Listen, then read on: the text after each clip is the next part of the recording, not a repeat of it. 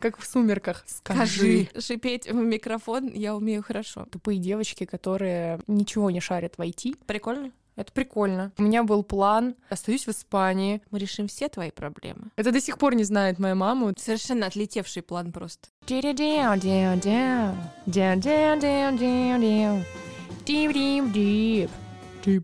Всем привет. Всем привет! С вами подкаст «У кого не хватает экспертизы» и я, Ань Ромская. А меня зовут э, Маша Шаталова, и я рекрутер, рекрутинговое агентство Айтива. А я там работаю офис-менеджером.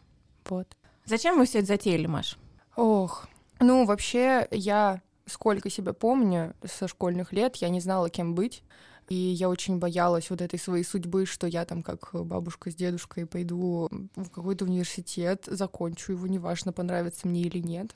Потом пойду как какой-нибудь условный завод и проработаю там всю свою жизнь. И несмотря на то, что мне там может не нравиться, я так буду все равно работать. Я этого очень сильно боялась. Всю свою жизнь я как-то пытаюсь себя найти. Проработала в нескольких сферах. Сейчас вот работаю рекрутером, отчасти еще по этой же причине, потому что я хочу помогать людям найти что-то хорошее для себя, что-то новое, открывать возможности для людей, ну и тем самым быть полезной обществу. Вообще надеюсь, что я останусь тут надолго. На самом деле основная идея была у Маши. Ко мне она пришла уже с готовым печом практически. Вот, я с удовольствием поддержала ее идею. И да, действительно, основная цель этого подкаста — рассказать о разных профессиях, рассказать о том, как до них добраться, о том, как поменять свою жизнь, если очень хочется, или как развиваться, если вдруг сильно приспичило? Кем ты хотела быть в детстве?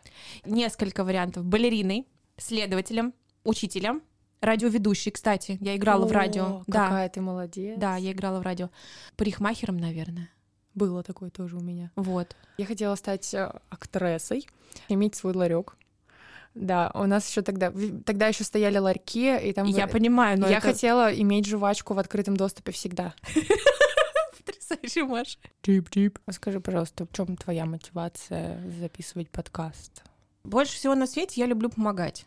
На самом деле это можно делать не только уныло и трагично, это можно еще делать весело. А как говорится, не мешки ворочать, поэтому это первая мысль, которая приходит мне всегда в голову, это что-то кому-то о чем-то или о ком-то рассказать. Ну и вообще, встречать и знакомить людей это, наверное, самое крутое, что можно делать, когда у тебя в голове вдруг загорается лампочка, вот Маша кивает башкой тут, что у тебя есть один человек с запросом, есть другой человек с запросом, и тебе вдруг приходит идея, что если их сконнектить, то получится вообще очень идеально все.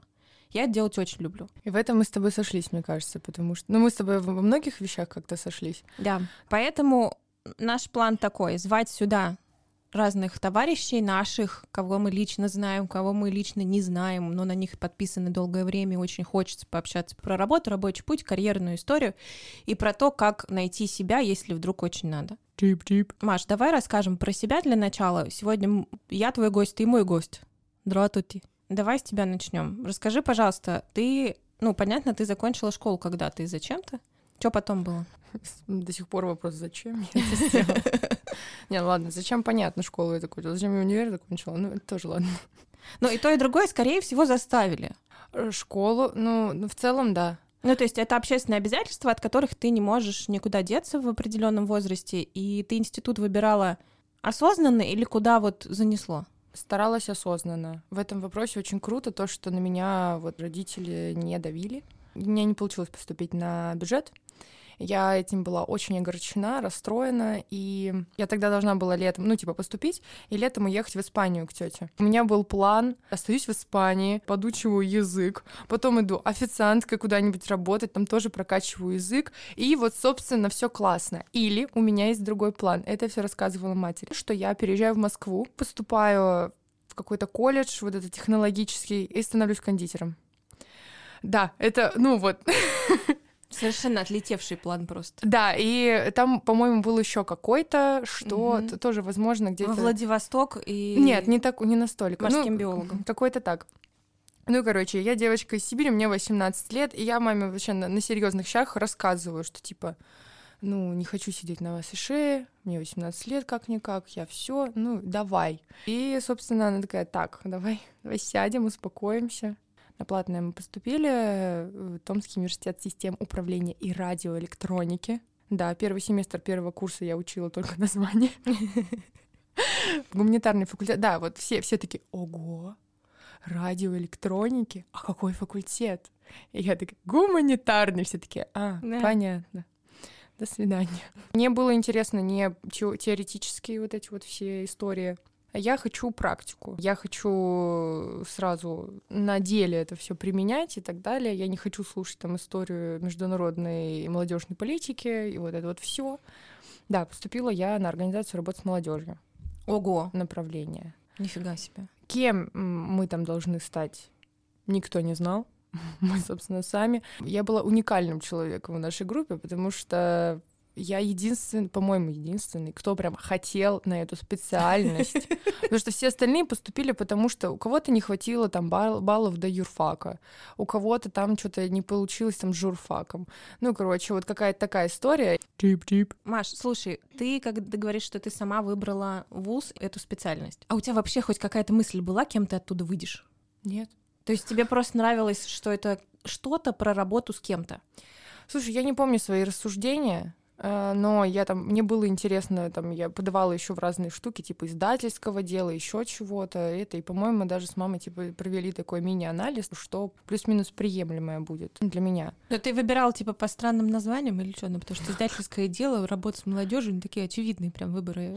Издательское дело, я сразу себя представляла, это, у меня же, я такая... У тебя так, журнал сразу или что? Ну, типа, я тогда образами, это, я, такая, я такой издатель, у меня вот эти вот а, объемные какие-то вот эти нарукавники, я, я такая прям выхожу, знаешь, такая юбка-карандаш, там, я не знаю, ну, типа... Я поняла. Я просто, я тогда жила какими-то образами, картинками, сейчас вот если вспоминать, я такая, боже мой. Было ли что-то, чему тебя учили, что тебе вот хоть как-то... Помогло? Да. Я не знаю, чему помогло, но Давай так, первое. Вот было ли там что-то интересное и уникальное именно про работу с молодежью, прости господи? Ну, то есть ты пошла учиться на специалиста по работе с молодежью, тебя научили? Может быть, отчасти я не хотела этого воспринимать. Мне нравилась конфликтология, курсе на третьем, что ли. Это было прикольно для меня. У меня даже диплом по конфликтологии написан. Угу. Мне нравилась психология. А было что-то, что тебе очень нравилось? Ну вот кроме конфликтологии и психологии, то есть это один год какой-то или какой-то период? Мне нравились там первый курс точно, mm-hmm. и больше не из-за преподавания. То есть быть, тусовка? Да, тусовка. Я ходила на вокал, у меня там была возможность, я выступала на посвящениях всему остальному, то есть я сразу вот в эту тусовку влилась, и мне сразу было кайфово, потому что особенно последние два года в школе я не находила таких людей, я была в очень таком змеином Кружочки? Да, это, это был не мой змеиный кружочек. Ну, короче, школа мой самый нелюбимый вообще период жизни. Я прихожу в универ, все рады, что, например, я, хочу, я прихожу и говорю, я, я хочу петь, даже что-то умею, там, я хочу что-то делать, а вы знаете, я еще и вожатой уже поработала. И вот у меня такие идеи, такие идеи и такие идеи. Все такие, блин, класс, давай. В универах как будто подбираются такая вот группка людей по вайбу, и таких группок так много, что ты можешь выбрать себе свое и двигаться дальше вот в этом вот направлении, творческом, не творческом, научном и так далее. И это так круто, что универ очень такая хорошая площадка для нетворкинга в том числе. Ну да, я сейчас тоже вспоминаю э, свой универ. Даже те, кто как-то особо не попадал в какую-либо группу, чаще всего уходили курсы на втором, ну, то есть это когда лю- людям, ну, типа, выбрал не то, и тебе эти товарищи по вайбу, никакие из них не подходят, и ты сваливаешь там через пару лет или переводишься в какой-то другой вуз. Тип-тип. Вуз. Слушай, это вообще очень забавно, потому что я выбирала, но выбирала, исходя из того, что я вообще ничего не знаю, кем я хочу быть. Ближе к выпуску из школы у меня абсолютная была каша в голове, и вот примерно как у тебя, кондитер в Москве, там, я не знаю, билетер в Сыктывкаре, ну вот типа так, так, такой же разлет. С двумя моими подругами мы подали заявление в несколько вузов в Москве.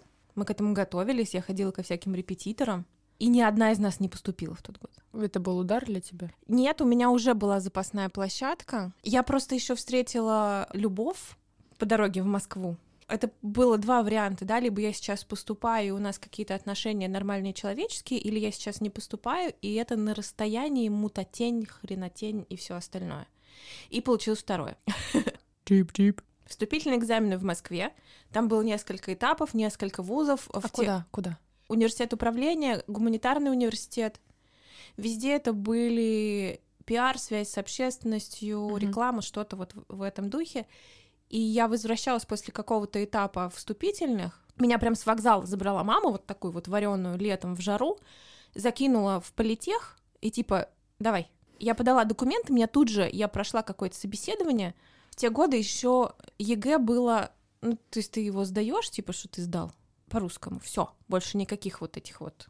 Дополнительно могли быть любые экзамены. У нас это было собеседование, вопросы были, ну вот, ну я не знаю, как можно не поступить. И дальше я иду все еще с надеждой, что мне это все не надо.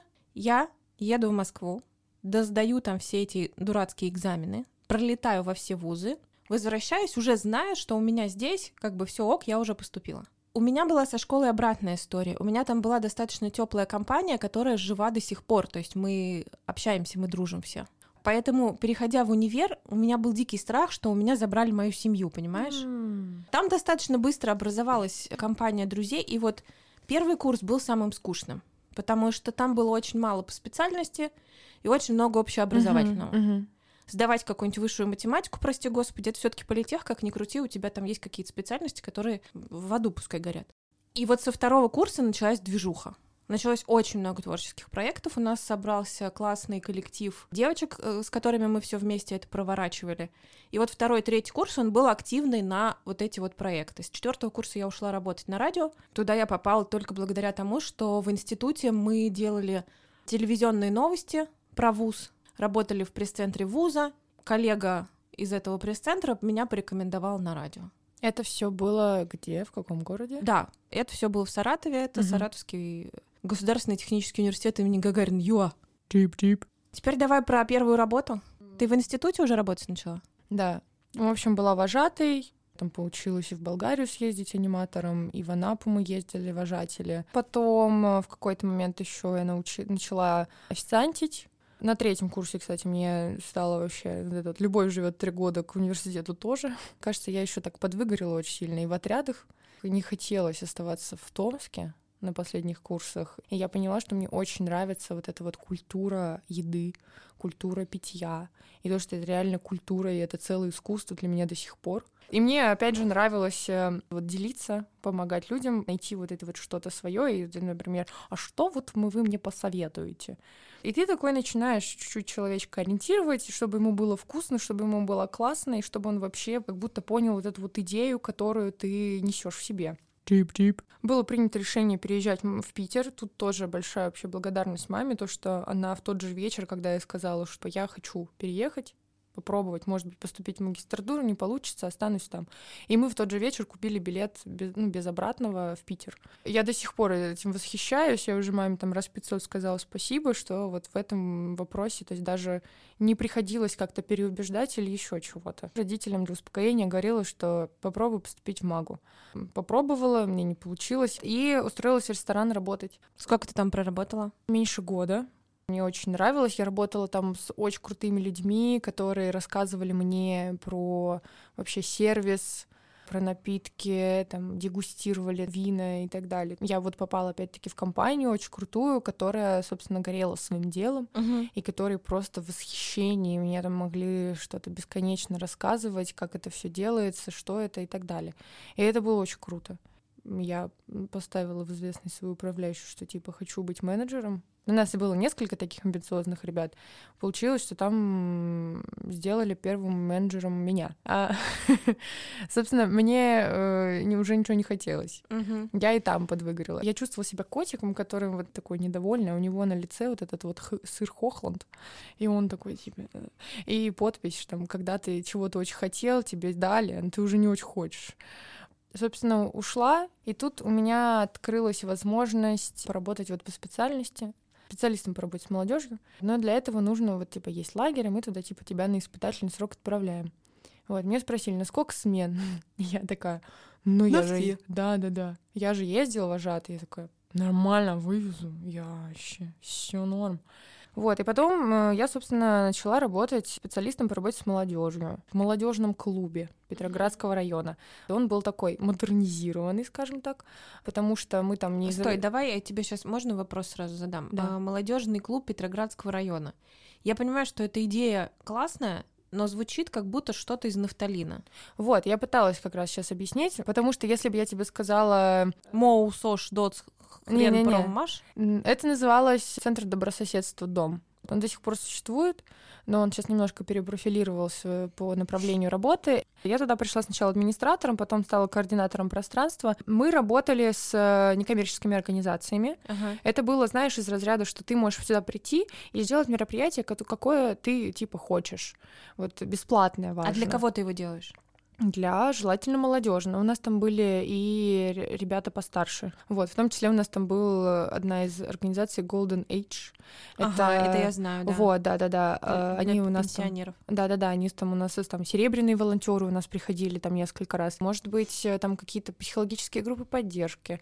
Это были фонды, которые нам всем известны, типа Адвиты, в пользу ночлежки мы устраивали тоже вот эти вот мероприятия, проводили тоже какие-то фестивали. И это очень крутая была площадка для меня в плане старта. Я с очень крутыми людьми познакомилась. А тут тебя занесло уже в сторону HR? Да, потому что я начала анализировать, э, что я со своими навыками, которые я уже э, приобрела, чем мне хочется заниматься, какое направление с людьми. Я подумала, что, наверное, вот HR это прикольно.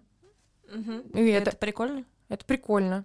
Это очень обширно, скажем так. HR — это и кадровое дело, это и рекрутмент, собственно, чем сейчас занимаюсь. Можно пойти в какую-то там крупную или не очень крупную компанию, заниматься там, не знаю, адаптацией людей, э, заниматься в целом внутренними мероприятиями, простраивать HR-бренды еще. Ну вот да, если ты хочешь расти, то там может быть HRBP, HR-бренд простраивать, и вот это все. И то есть я поняла, что это очень такая обширная сфера, где мне может быть интересно, и если я захочу, например, подвинуться куда-то вправо, влево или наверх, у меня есть вот это вот пространство, скажем так. Можно его растянуть на достаточно такой хороший путь. Тип-тип. Очень тяжело было уходить из дома. Я там проработала года два, потом перешла в Яндекс, поработала там в отделе кадров. Это было офигительное время. Понятно, да, что из э, муниципального учреждения ты переходишь в коммерческую среду, да. очень комфортную, очень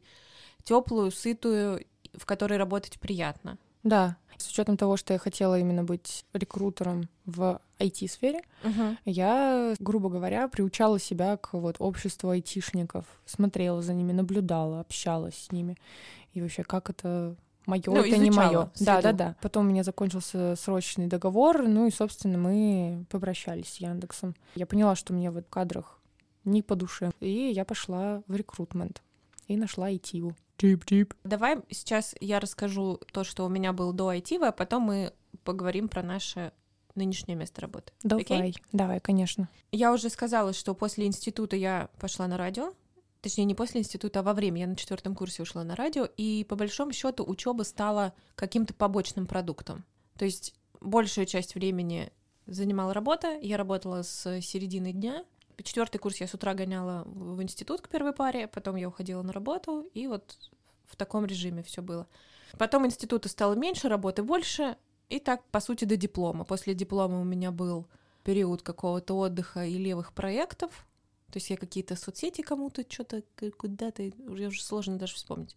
Вообще, за весь карьерный путь у меня вот такие истории с паузами, с gap year или что-то вот в этом духе, они случались. И здесь огромное спасибо моей маме, которая могла меня поддержать финансово в такие периоды. То есть я работаю, работаю, работаю, у меня, например, там три работы одновременно. И они все три заканчиваются, и я либо сейчас срочно бегу искать черти что, либо я ищу осознанно и ищу, пытаюсь нащупать что-то, где я смогу задержаться надолго, то, что мне подойдет действительно. И в этой ситуации там сначала мама, потом муж, мне просто повезло, им гигантское здесь спасибо, они такие типа, нефига, давай нормально выбирать. Не надо мчаться, куда попало. Потом я вернулась на радио, и параллельно у меня был проект между радио и рекламным агентством. Я ушла в рекламное агентство, работала там. Это была действительно работа по профессии. Я была менеджером по рекламе. Работая там, я закончила какие-то проекты и случайно переехала в Петербург. Здесь с работой первое время не клеилась совершенно. Я никак не могла ничего найти. Все время это были какие-то урывки, обрывки. Я очень часто моталась обратно в Саратов. То есть это был какой-то вот очень сложный период поиска который завершился совершенно забавным вариантом. Я пошла в магазин для туристов, продавать матрешек. Но почему был такой выбор, да, с учетом концепции не выбирать, что попало? Для того, чтобы остаться там на работе, нужно было сдать экзамен на английском по всем товарным категориям. И это, по сути, был, ну, такой вызов, когда ты уже очень давно не разговариваешь на иностранном языке. Ты такой, а чё нет-то?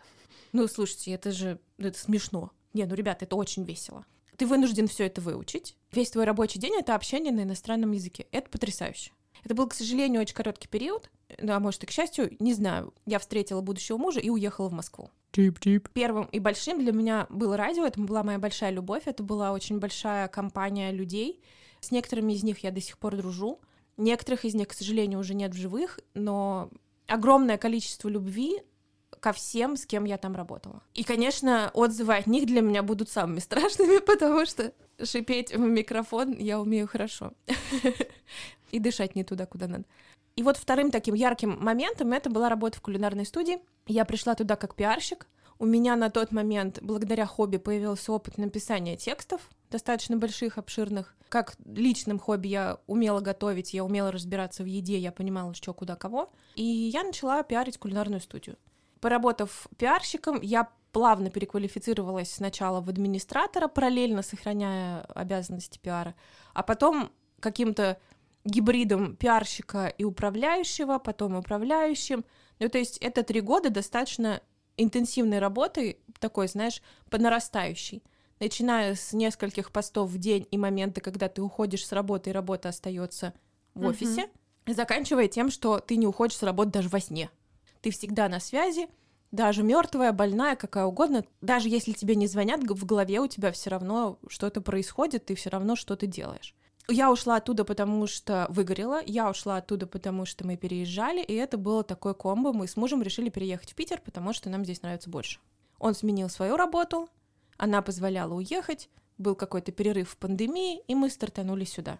И, соответственно, переезд, обоснование на месте, тыры-пыры все остальное, это все равно занимает кучу времени и сил. Муж работал, у меня была возможность спокойно выбирать. Для начала спокойно разобраться со всеми домашними делами, а потом на- начать поиск работы. И не знаю, правдивый ли этот стереотип или нет, но, допустим, летом я не вижу смысла иногда искать работу, особенно офисную. Очень многие делают паузы на этот период из-за отпусков, из-за прочего всего.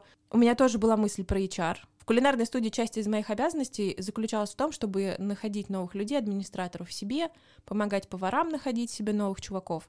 То есть мне это нравилось очень, и я думала, что это то, куда я хочу двигаться. Тип-тип. А мой муж работает в IT, соответственно, наблюдать за тем, как строится работа в его компании, как строится внутренняя политика, взаимоотношения и все прочее, меня это восхищало безумно, потому что я такого не встречала нигде. Да, родильная среда была крутой. Да, в рекламном агентстве ты успеваешь работать с абсолютно разными людьми, и это супер классно. Но это все равно модель управления немножечко из прошлого, когда авторитет давлеет над тобой, когда есть какие-то очень жесткие правила, когда чем дольше ты работаешь и больше выматываешься, чем ты больше молодец, и т.д. и т.п. И вот я наблюдала совершенно новую историю. Человеческий подход, внимательность, эмпатичность и так далее, и так далее, и так далее, я понимала, что я хочу работать вот в такой среде. Я искренне не верила в то, что это реально так. Мне казалось, что это вот он сейчас с ними нормально разговаривает, пока я слышу, он работает из дома, да, поэтому я могу какие-то обрывки разговоров случайно узнать. Ну и мы обсуждаем еще, естественно, вместе что-то. И мне казалось, что вот я сейчас отвернусь, а он их матом покроет, ну, потому что мне не верилось, что можно работать нормально, без вот накала страстей. И поэтому я понимала, что значит нужно ориентироваться на тех, где так принято. Чаще всего это IT-сфера. И да, у меня была какая-то мысль там про HR. И каким-то сложным образом вся эта история вырулила на офис менеджера в рекрутинговом агентстве в IT. Плюс еще был очень смешной момент. Я послушала каких-то там советов экспертов от HR о том, как надо писать э, сопроводы и все остальное. Я была уверена, что сопроводы это днище, и вообще никто их не читает, и писать это не надо. Я единственный раз в своей жизни написала «Войти». Мне ответили через пару часов буквально, и на следующий день там условно я пошла на собеседование. То есть это применение навыка, когда он отрабатывает свое просто за 5 секунд. И в итоге сейчас я работаю офис-менеджером в рекрутинговом агентстве в IT. По большому счету я работаю нянькой для взрослых. Я обожаю. Я, я слышу второй раз э, в своей жизни эту фразу, и я в полном восторге до сих пор. Это в хорошем смысле этого слова. Здесь не то, что Конечно, они такие без- безрукие дурачки, и им нужна, нужно, чтобы кто-то за ними присматривал. Нет, это просто мое видение своей работы, что моя основная задача заботиться о наших ребятах. Это как раз заключается в том, что следить за всякими бумажками-шмумашками, вс- всякой нудной фигней, которая не нравится никому. Кормить их конфетами вовремя. Я сейчас утрирую, естественно. Не знаю, следить, чтобы они все были в нормальном состоянии, потыкивать их палочками и разговаривать, и как бы держать общую атмосферу под контролем. И, наверное, я надеюсь, мы еще побольше поговорим про наши сейчасшние работы, потому что в них тоже очень много стереотипов, в них тоже очень много каких-то непонятных историй. Тип-тип. Давай к тебе вернемся, Марусь. Ты у нас один из моих подопечных детей, да, моей, моей ня- ня- няньской кучки. Скажи мне, Маша, а ты в IT сколько работаешь? В ITV я работаю чуть меньше года.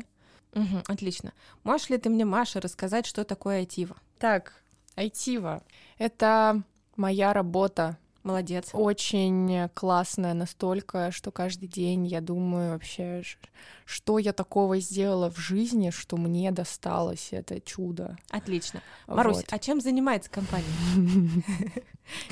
Айтива — рекрутинговое агентство, которое работает э, с различными компаниями в сфере IT Мгм. и помогает найти специалистов туда под запрос от компании, от нанимающих менеджеров. Ищем разного уровня IT-специалистов, э, начиная там от UI, UX дизайнеров, заканчивая там project менеджерами Окей, то есть вы помогаете людям найти свое, призвание, да, свою работу мечты, скажем так, поменять что-то в жизни, в лучшую двигаться в сторону. да, двигаться в лучшую сторону, Да, искать новое и так далее. Да. Скажи мне тогда, я знаю, что в IT-среде HR и рекрутеры э, Давай, договори слово.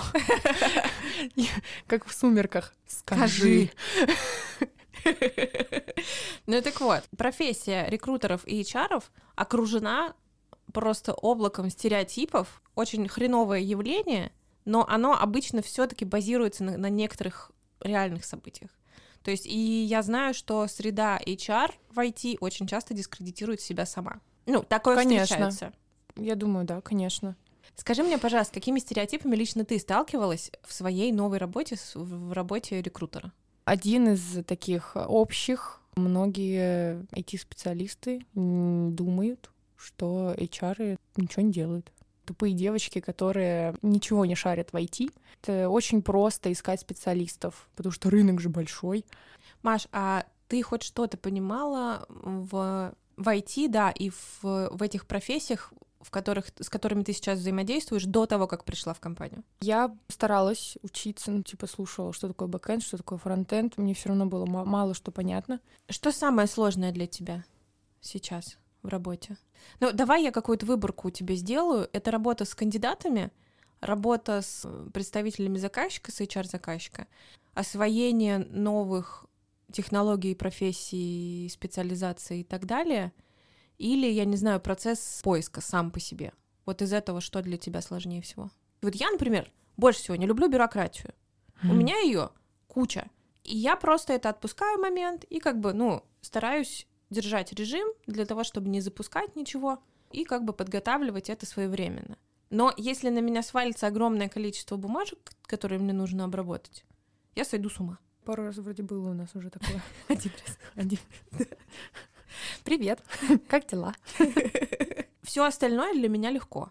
Я, наверное, поняла, вот пока ты говорила, мне хочется быть крутым рекрутером, с которым вот говорит IT-специалист во время разговора или после разговора он такой, блин, не глупая девчонка, круто, хороший рекрутер. Я очень сильно переживаю, что я не буду вот этим классным рекрутером, и я Мгм. сейчас вот сяду в лужу прямо перед человеком. То есть интервью получается самое сложное. Ну, эмоционально Да, наверное, да. Особенно, когда новое какое-то мне интервью, над которым я еще не была. Прям сижу, еще раз читаю, составляю себе скрипт разговора, что я рассказываю про компанию, про позицию, какие-то возможные вопросы, докапываюсь Круто. до людей, которые сидят рядом. Так, а вот это что? А если он мне спросит вот это? Еще сейчас нужно закинуть несколько вопросов, которые мне помогут, если, например, человек вообще не разговорчивый. Стараюсь как-то это в себе поддерживать и развивать. И, ну, я понимаю, что я никогда не пойму всей этой технической и глубокой истории. Это и не, и не нужно, потому что я не буду код писать. Окей, слушай, это очень классно. Классно, что ты не просто бегаешь и орешь от страха, а что ты подготавливаешься к встрече, ну и пытаешься какими-то осязаемыми методами предотвратить вот этот вот риск лажи. Тип-тип какими-то ожиданиями ты вообще приходила к нам в компанию? Слушай, главная и основная фишка, почему мне нужна была IT и почему IT нужна была я, потому что была задача не просто стандартного офис-менеджера, а такого, знаешь, с Bluetooth, грубо говоря, с доп. опциями. И с блестками в дизайне. Да, и с блестками в дизайне обязательно.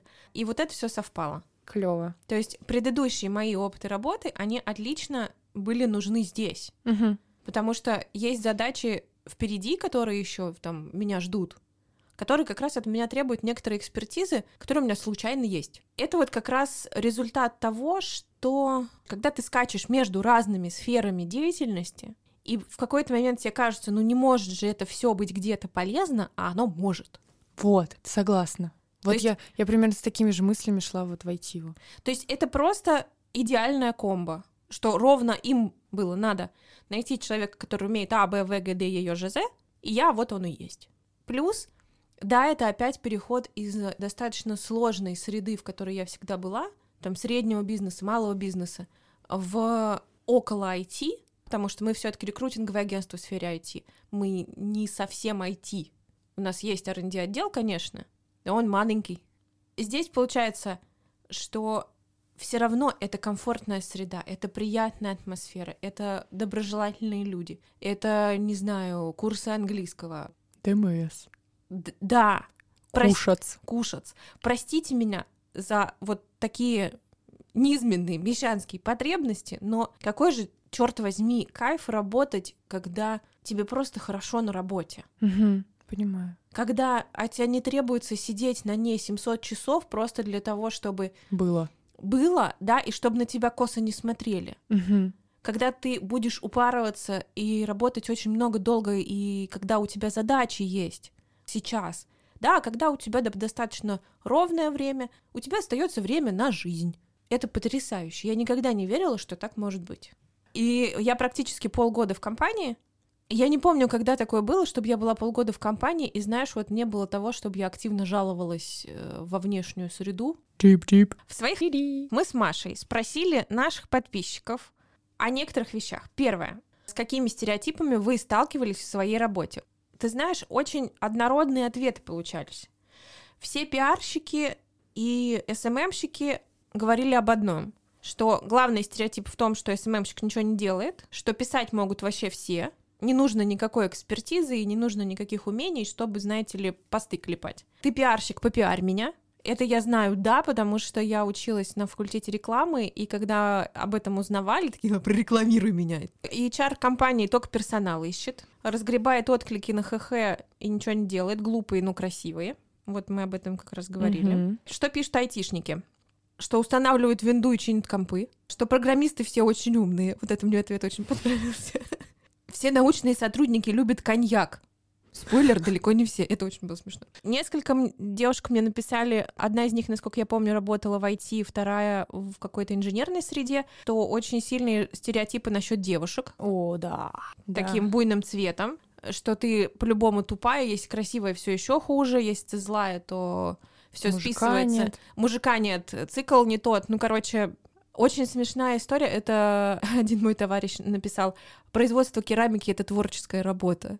Вот я знаю, что самая творческая работа — это бюджет писать. Потому что большего творчества я нигде не применял никогда в своей жизни. Что официантам нормально платят. Здесь я ничего не могу сказать. Вот это, что организация праздников — это весело. Ну да, это не весело что все пиарщики продают воздух. О, ты свадебный фотограф, за один день 25 тысяч зарабатываешь. А, вот еще, что работа корректора — это очень интеллектуальный, интересный труд. Чип-чип. Что у тебя по стереотипам? У меня то, что химики варят наркоту. Вот, да, я Супер. орала, я орала с этого. Что повара кайфуют, когда готовят в гостях или на тусе. Тут нужна музыка, знаешь, из советских. Наши подписчики поделились с нами своими историями. Журналист из Питера пишет нам, то, что любая новость — это чей-то заказ. О, согласна, да, да. Ой, вам же на телеке миллионы платят. Ага. То, что аналитики — это люди, которые только анализируют данные. Ой, слушай, я один еще не прочитала. Давай. Я инженер, и поэтому пусть Россия станет хоть как Северная Корея, а у меня все равно будет классная работа. Но это именно внешняя оценка Да, я, работы конечно, человека. да. конечно, понимаю. И вот ОРМ, Организация работы с молодежью, собственно, моя одногруппница написала, это аниматор. Высшее образование для аниматора, короче. Марусь, у тебя еще стереотипы остались? Да, есть. От преподавателя английского. Сталкивалась с тем, что репетитор должен знать все, а я не знаю. Ну, вот это вот. Я плачу деньги, где результат. А при этом занятия с грехом пополам проходят без контроля родителей и всему подобное. Ну, то есть вот это вот э, спихивание на... э, На как в учителя, школе, да, да-да-да, да, да. как в школе, как вот в вожатстве. Тип-тип. Следующий вопрос, который мы задавали в сторис, это самое странное место работы. Работала в тимбилдинговой компании Академия приключений. Это было в лесу. Продавала груши с дачи на остановке в 12 лет. Коммерческий директор одного журнала про медиа. Сбежал, подменив трудовую. Продавала бытовую технику по квартирам. Охранник в ночной сауне. Это нам инженер пишет ныне. Странное место работы, я думаю, здесь от названия просто шло. Колледж гидротехнических сооружений. То есть вот, видимо, время нужно, чтобы научиться говорить, видишь, я не с первого раза. Администратор студии реабилитации спортсменов, запятая, в подвале. Универ. Мне кажется, что все госучреждения — это мрак. У тебя были какие-то странные места учебы, господи, работы? Прости господи, я не знаю, оставим мы это или нет. Я как-то раз пошла на собеседование, вот что-то типа вот зажигалка, вот этот клуб, хостес. О май гад, был. Да, да, да. И я сижу, на меня чувак, типа, проводит собеседование, смотрит как на кусок мяса и О, такой... господи. Да, и он такой, типа, мне дико некомфортно. Это, знаешь, из разряда я, я делаю шаг в это заведение, и у меня уже, типа, знаешь, бабушкин и мамин голос. Шлюха! Проститутка! Это до сих пор не знает моя мама вот эту историю. Мы туда пошли с подружкой, хотели быть хостес, потому что там можно было срубить бабки. Ага. Типа, мы студенты, мы хотим красиво жить, не сидеть на шее у родителей. Смотрит на меня как на кусок мяса и такой, знаете, у нас на хостес очень большой конкурс. Может быть... Нет, не то, что ты думаешь. А, может быть, вы хотите попробовать э, себя в роли танцовщицы? Я говорю, да вы знаете, я так, чисто, я же, у меня вожатские танцы, я знаю, типа, два прихлоп, я, типа, два прихлопа, три притопа, я думаю, это не ваш формат. Ну, примерно так я начинаю говорить. Да, мне кажется, у вас очень хорошо получится. Ну, давайте я подумаю. И, и мы свалили оттуда, больше туда не приходили. У меня была похожая история. Я пошла на собеседование личного помощника. То есть, когда ты нянька для взрослого человека, но никогда ему, знаешь, 24 на 7, а на работе. Это было еще достаточно давно. Я какое-то время работала в типографии, и мне звонят, предлагают. Им нужен человек с хорошим жизненным опытом. Очень такой... скли- Интонация сейчас важна была, да? Да, Ага. очень склизенький такой голосок у мужика. Why not, да? Собеседование, ну и Мгм. в Африке собеседование. Это руководитель компании большой, федеральной. Ему нужна, по сути, содержанка. Тебе в цвет ничего не говорится. Он курит прям в кабинете с усами. Как кинематографично. Да. И катастрофически омерзительно. Потому что тебе говорят, что мы решим все твои проблемы. Я сейчас дословно не вспомню, но смысл был в том, что ты должна свою жизнь полностью подчинить, значит, э, мне. Все твои проблемы мы решим. Я говорю, меня их. Тут такой, Единственная проблема сейчас это ваше собеседование, тут да? такое дело, у меня проблем-то нет. Мы все решим. Я говорю, это замечательно, но мне не надо. И этот разговор никак не мог закончиться, а я еще спросила, а куда делись предыдущие? Что случилось с предшественниками? Браво. Он мне начал что-то рассказывать, как я понимаю, но, видимо, это был какой-то очень болезненный для него разрыв. И закончился наш разговор тем, что он... Мне кажется, нам надо, типа, завершить этот разговор. Вы заставляете меня вспоминать неприятные вещи. Я такой думаю, это мне тут прям офигенно, да, сидеть? И ты представляешь, а, до того, как я пришла в ITU, раздается звонок, и я слышу этот голос. Я его запомнила. Меня не узнали, естественно, ничего. То есть я опять, видимо, по какой-то категории попала. Я, слава богу, уже понимая разницу, я понимаю, что этому чуваку надо. Я такая, это касается бизнес или больше личной среды? Он такой, нет, это больше личная. Я говорю, да, к сожалению, извините, меня интересует бизнес. Я прям Тип-тип. вот, и мы так плавно с тобой подвели к еще одному вопросу, который мы задавали ребятам. А я задавала вопрос просто не про странные места работы, а про странные вопросы на собеседовании. Вот, я говорю, мы плавно подошли всё к тому, хорошо. что это был третий мой вопрос к Sorry. ребятам, что спрашивали на собеседовании. Рассказывай. повара, который не любит готовить на тусовках, спрашивали, «А какая каша ваша любимая? Когда собираюсь рожать? И это было супер О, да, меня спрашивали так, да. Меня тоже спрашивали, ну вот, опять же, типа, девчонки пишут, ну да, почему я не замужем и у меня нет детей? Готова ли я первое время работать бесплатно? Потрясающе. Где я без опыта собираюсь брать опыт? И замечательно, перечислите все функции, которые есть в Word. Очень важный вопрос. Да. Кем видите себя через 10 лет? Да, да, у меня тут есть такое же, что типа ненавижу эти вещи. И замечательная просьба. В веганском ресторане попросили не говорить, что я ем мясо. Врать. Прям в глаза. Офигеть. Попросили рассказать анекдот, я рассказала. Самый тупой вопрос был у директора мужика, кто я по гороскопу, это парень пишет. В службе безопасности спросили, почему мои родители развелись 30 лет назад. Нормас? Сколько зарабатывает ваш парень и ваши родители? Какой размер вашей квартиры?